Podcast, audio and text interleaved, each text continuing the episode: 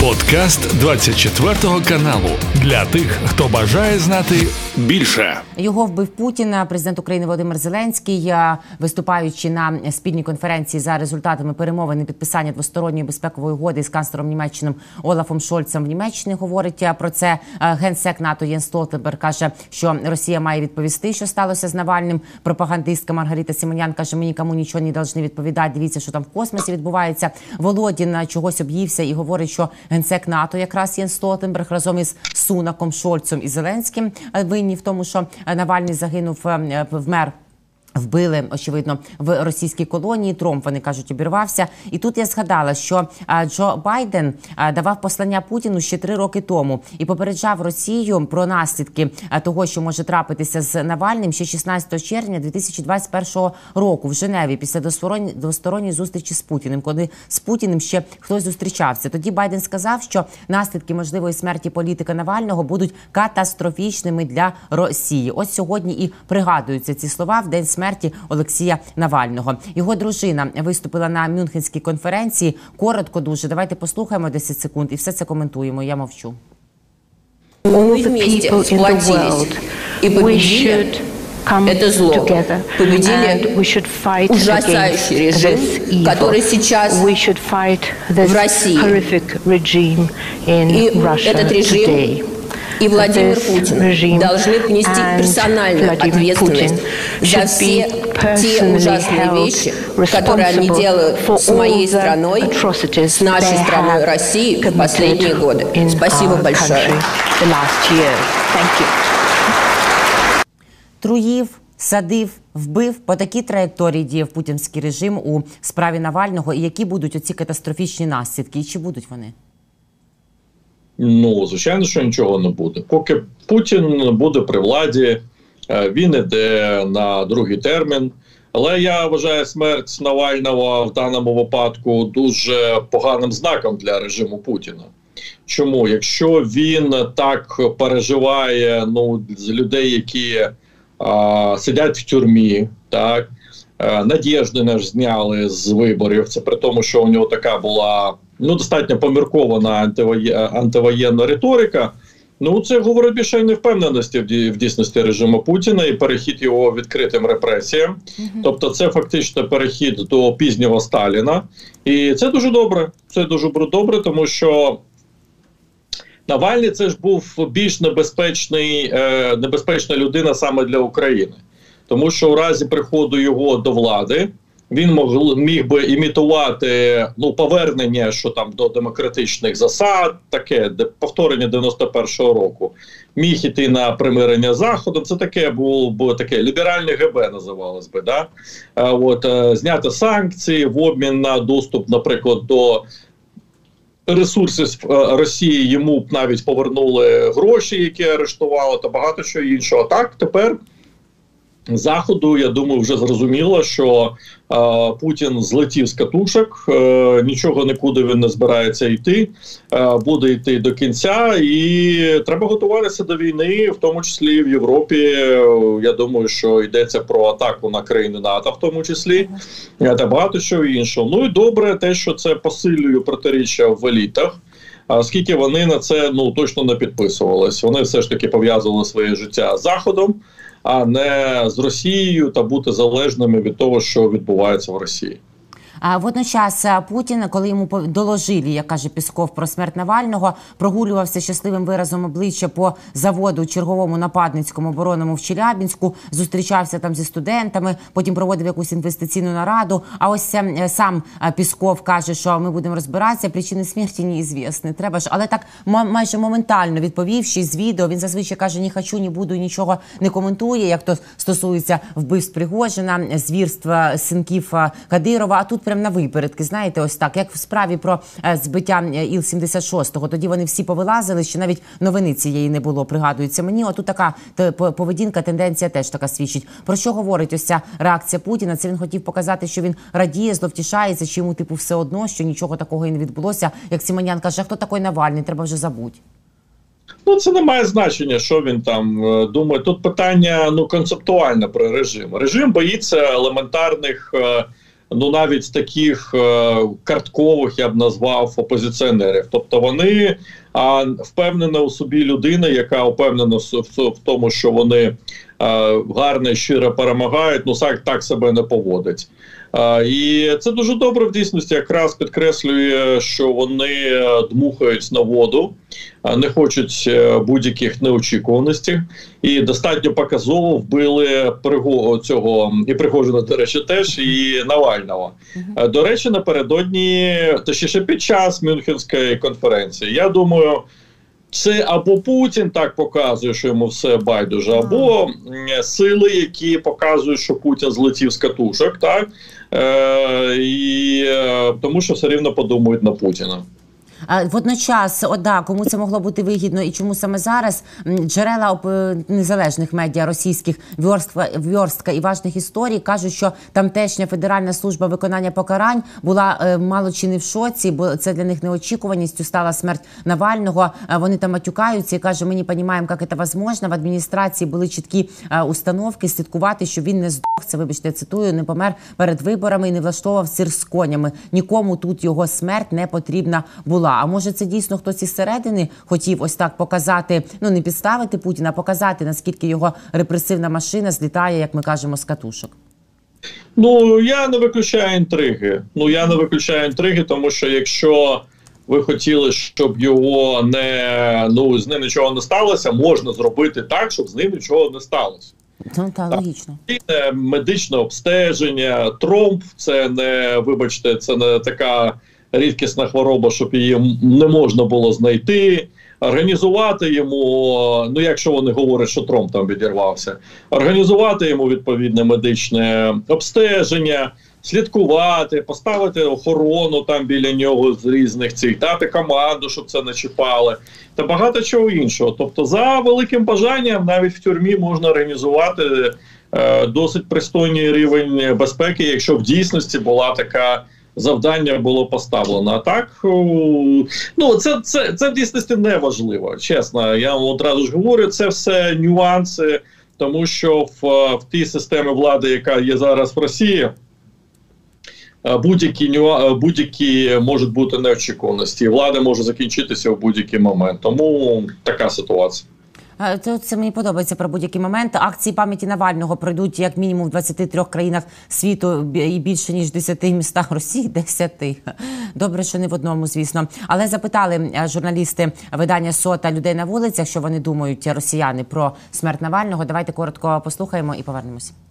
Скажите, пожалуйста, почему принесли сегодня цветы к памятнику жертвам политзаключенных? Для меня это было, был большой дар Узнать о смерти Навального. Угу. Это большой оплот а, России в моем представлении. Ах, огромная надежда и все, что он сделал для России, это абсолютно искренне. И вот как-то так. А вы самостоятельно решили сюда прийти или где-то увидели, что можно принести сюда? Увидела. Угу. А, пабликах, в Телеграме. Угу. Как думаете, какое будущее теперь ждет нашу страну? Если жить без надежды, то лучше совсем не жить. Поэтому надежда есть, безусловно. Якщо жити без надіжди, лучше взагалі не жити. Ну без надіжди на вже живуть, і ми не побачили, коли його не зареєстрували, і суди повідмовляли йому в позовах, що 100 мільйонів чи хай навіть 200 його тисяч вийшли на вулиці Російської Федерації. Тут ми теж нічого не побачимо. Ну, звичайно, не побачимо. Ну що ж, ну забудьте, забудьте про російські бунти. Там може так, бути так, тільки так. бунт еліт а, в різний спосіб. Так а, тим більше що Путін а, показав, а, що в принципі вирішити питання влади можна досить швидко, коли невідомо як загинув Пригожин, але говорять або збили, або підірвали літак, але не виключено, що і то, і то було. Ну от виявляється, достатньо підкупити один е, розрахунок ППО для того, щоб вирішити проблеми, для того, щоб збити один з е, літак. Це ще простіше не збирати купу озброєних людей, як це було а, під час е, бунту Пригожина. Пане Тарасе, ви дуже влучно підмітили е, вже тепер про е, такі більш важливі е, вектори цієї справи. Поговоримо про те, що це все відбувається прямо в переддень та вже на початку на відкритті Мюнхенської безпекової конференції. В 60 раз зберуться цього разу лідери більше ніж 50 країн світу. Буде представлена там і українська делегація, президент України Володимир Зеленський. І ми не лише побачили смерть Навального, а й чули вже останні місяці півтора застереження від країн НАТО, від країн Європи, від Сполучених Штатів, що від генсека альянсу Єнса Столтенберга, що потрібно у найближчі 3, 5, 10 років готуватися до повномасштабної війни НАТО з Росією, бо дійсно Путін не зупиниться і готує такі плани його цілком більш ніж реалістичні. Відтак на полях цієї Мюнхенської конференції на, на фоні світла оцих всіх застережень і подій, які е, тепер відбуваються в самій Російській Федерації, хай навіть не публічно, а в тому готелі, де збираються ці представники, будуть е, не тільки обговорення цих ризиків, а можливо вже е, будування планів, як їм протидіяти на випередження. Може, треба якось зупиняти раніше, бо російську агресію чомусь ніхто не хотів зупиняти з 2008 року і. І до того, і бачить оце все, що відбувається, то не тільки ж говорити потрібно, вже напевно. Ну я не розумію, про які дати 3-7 років говорить Столтенберг. Росія вже зараз готова нападати на НАТО. Ну, Так, я- я принаймні, країни Латвії та Естонії вони можуть спокійно зараз робити. Да. А І що їм може завадити? Так. Вони ж роблять. Он е, поставили цю станцію Красуха е, в цьому в Калінінграді. Е, роблять перешкоди для GPS та зв'язку. А це на напад на країни НАТО чи не напад на країни НАТО? Це, до речі, немає в доктрині НАТО. Так? Агресія йде.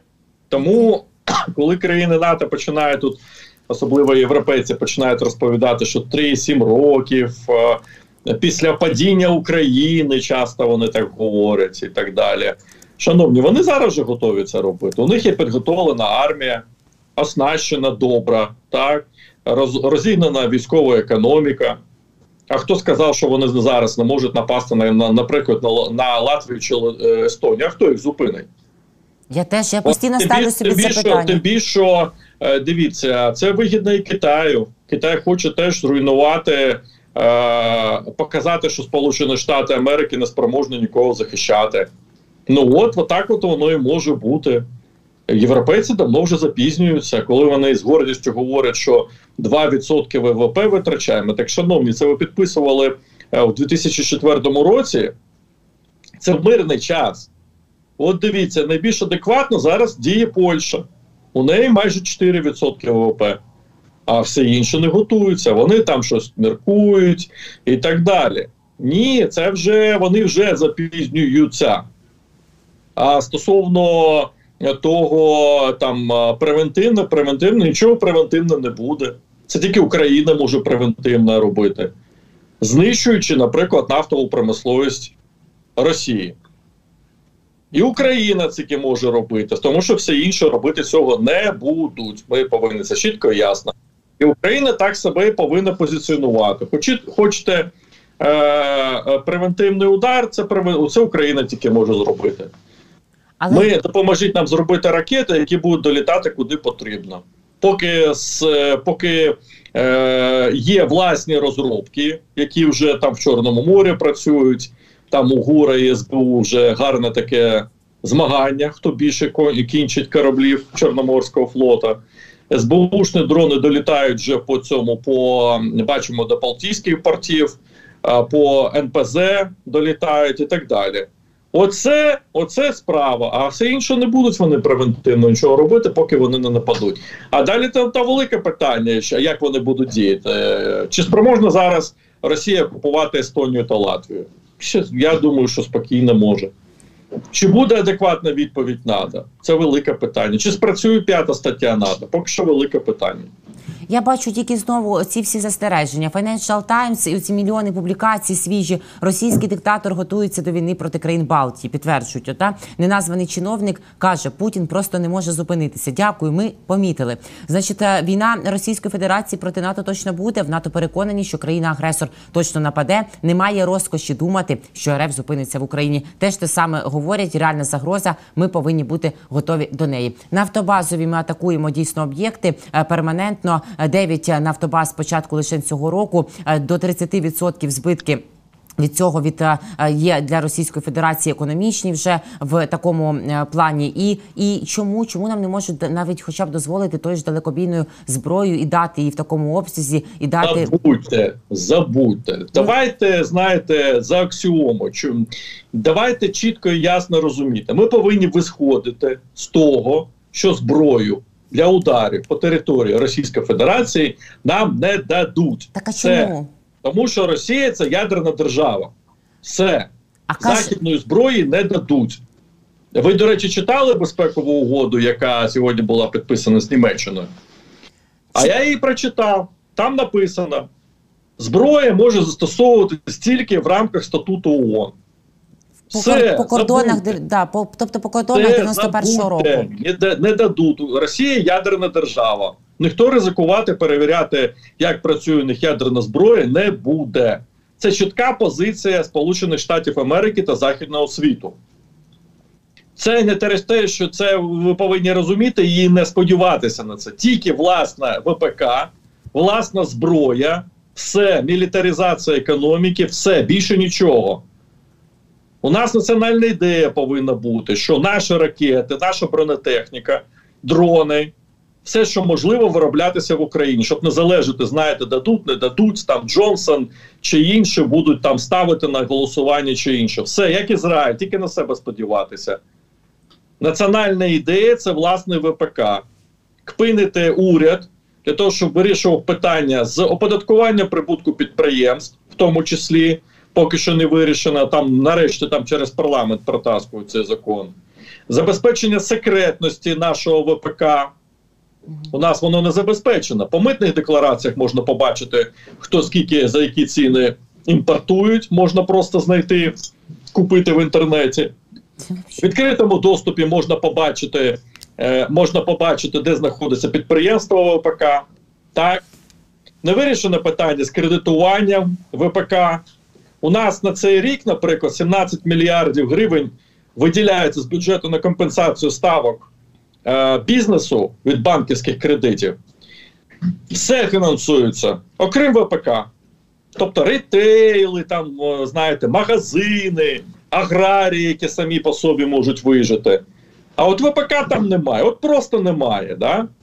Не вирішено це питання. Немає страхування ризиків ВПК. У нас для того, тобто для того, щоб вивезти хліб з України, щоб хтось наварився агроборончик, так? у нас уряд страхує суда.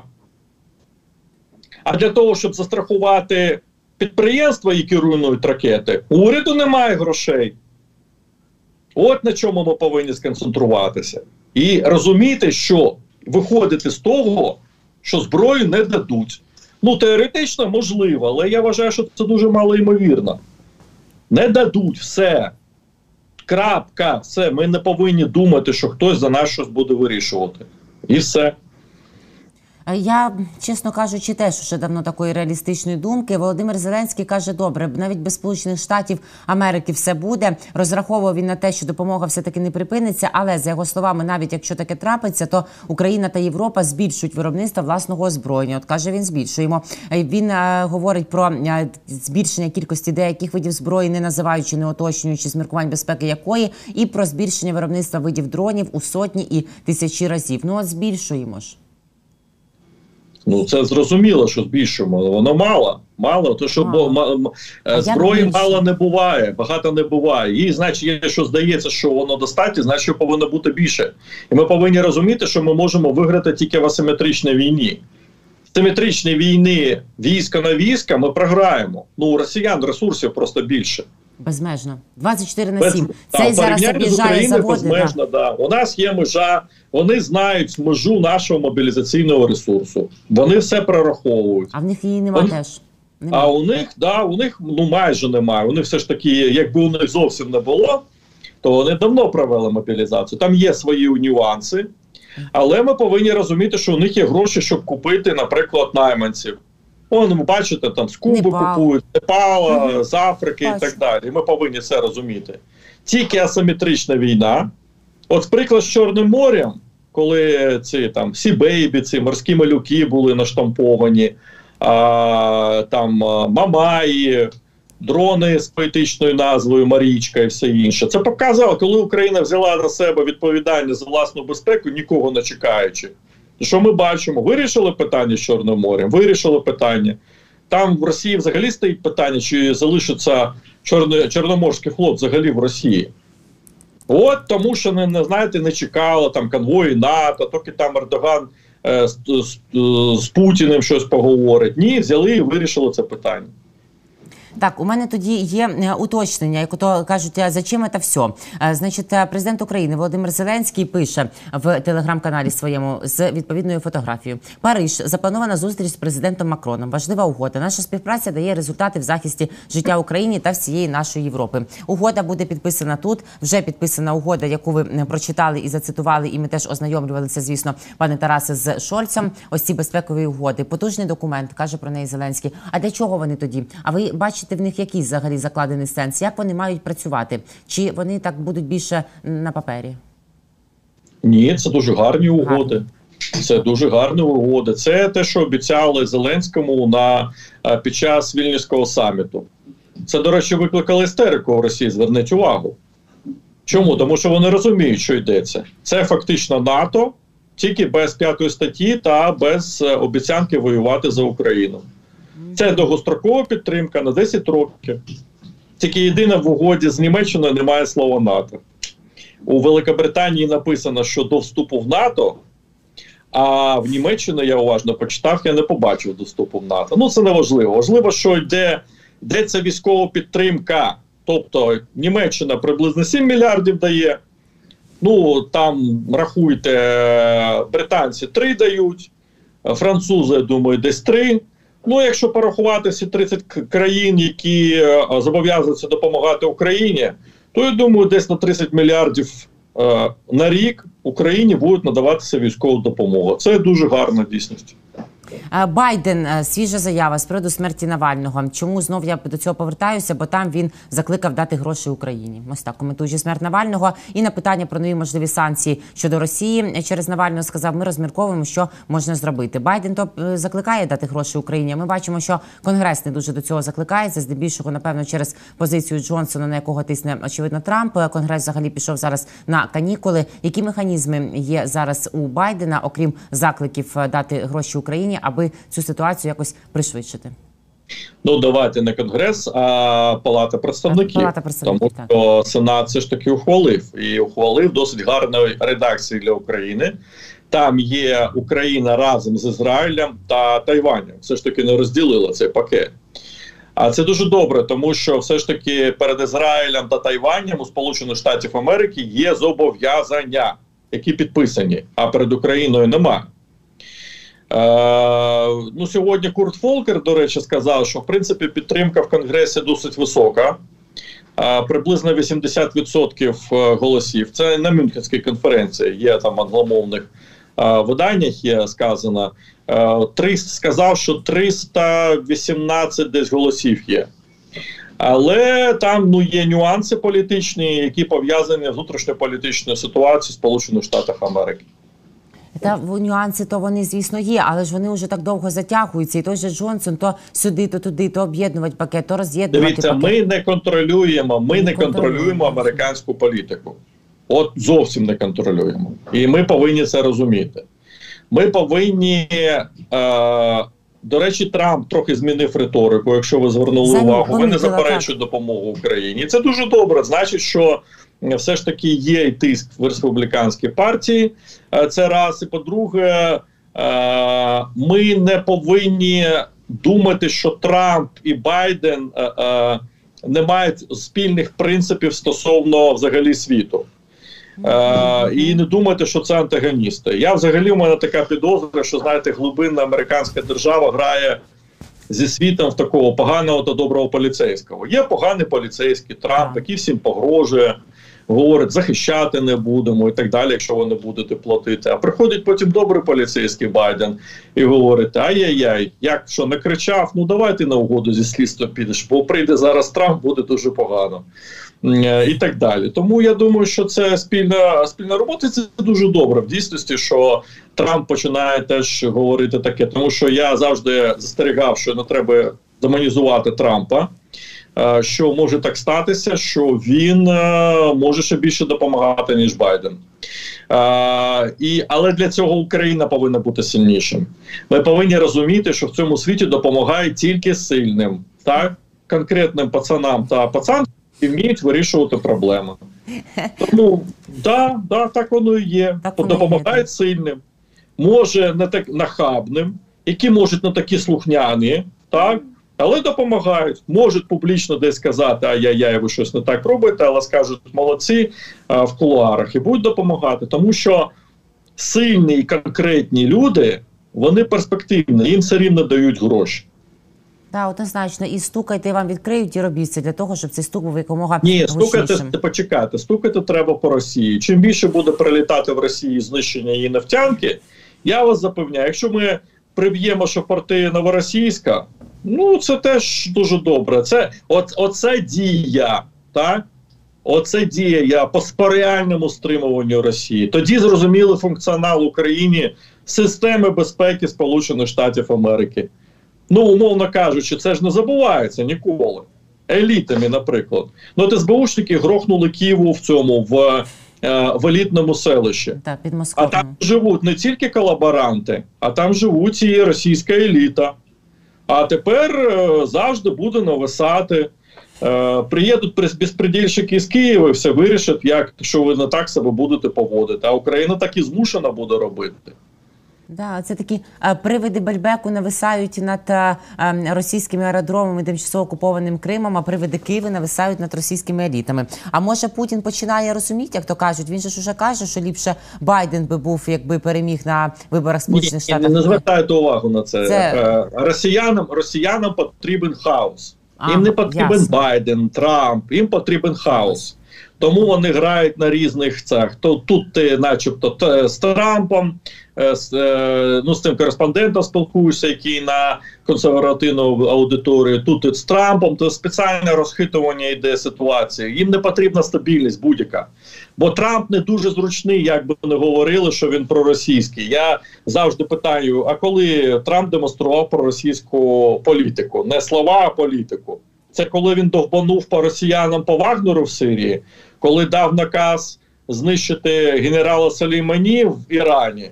Це коли відповідь на е, навчання в Криму у 2020 році. Він надіслав два стратегічних бомбардувальника літати над Україною, чи коли він перекрив, е, перекрив е, е, будівництво Північного потоку 2 чи коли зняв е, ембарго на постачання зброї в Україні і перше надіслав Джавеліни в 17-му році, де ви тут взагалі побачили про російську політику? Так, я погоджуюся. Е, Пане Тарасе, е, говорячи про ядерну е, небезпеку від Російської Федерації, ці всі всі брязкання ядерною зброєю і побоювання відтак наших західних партнерів, Кирило Буданов, головний розвідник України, каже, що не побачимо ми нічого, ніяких ядерних ударів від Російської Федерації. Світ теж, тому що вже було стільки буцімто передано їхніх червоних ліній, як вони раніше казали. Вже зараз вони навіть це не вживають, але нічого не відбувалося. Так само він анонсує, що Керченський міст доживе свого своєї безславної історії вже цього року, і теж не буде ніякої ядерної ескалації і отвєточки, так би мовити, з Кремля. Можливо, він дійсно в цьому і правий. І е, чи можемо ми розуміти, що е, пане Тарасе? Так, чи можемо Е, так. да, давай останнє питання, тому що да, да, час. добре, да. То е, може так і не буде ніякої ядерної ескалації. Е, ні, я так би впевнено не говорив. Я е, думаю, я думаю, все ж таки, що при атаці на Крим така ймовірність буде зростати. Бо Крим це сакральне місце. Але зруйнуємо. Пане Тарасе, дякую вам дуже безмежно. Відпускаємо вас. Спасибі, що знайшли час. Це був подкаст для тих, хто бажає знати більше. Підписуйся на 24 канал у Spotify, Apple Podcast і Google Podcast.